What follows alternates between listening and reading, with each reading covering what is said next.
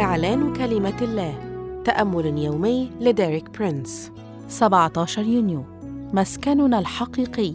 هذا الأسبوع يشرح لنا ديريك برينس أن كل الذين قبلوا يسوع المسيح أعطاهم سلطاناً أن يصيروا أولاد الله، واليوم يوضح لنا حقيقة أن السماء هي مسكننا الحقيقي.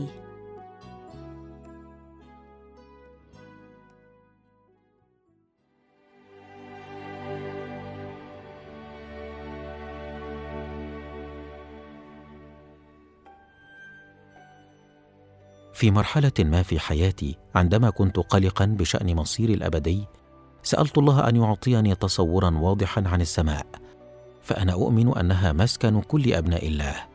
وفي الواقع لم أقابل طفلاً ليس لديه تصور واضح عن مكان سكناه. ربما لا يعرف الشوارع المحيطة به، ولكنه يعرف مكان منزله جيداً. أعتقد أن إحدى الدلائل على أننا أبناء الله هو إدراكنا بأن السماء هي مسكننا. فالحياة الأرضية رائعة، ولكنها ليست مكان راحتنا النهائي.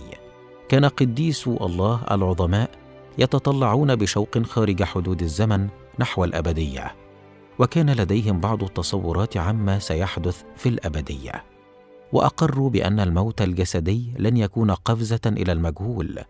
كان لديهم إعلاناً واضحاً عما ينتظرهم في الأبدية. وأنا أيضاً أتطلع بشوق إلى السماء، إلى الهيكل السماوي، إلى ملائكة الله، الأربعة مخلوقات الحية.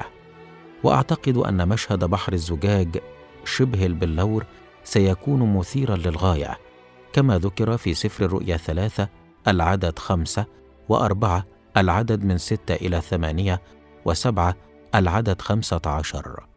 أؤمن أنه لن يكون هناك أي لحظات ملل في السماء. أشكرك يا يسوع لأنك فديتني. أعلن أن السماء هي مسكن كل أبناء الله بما فيهم أنا، لأني ابن للرب. آمين.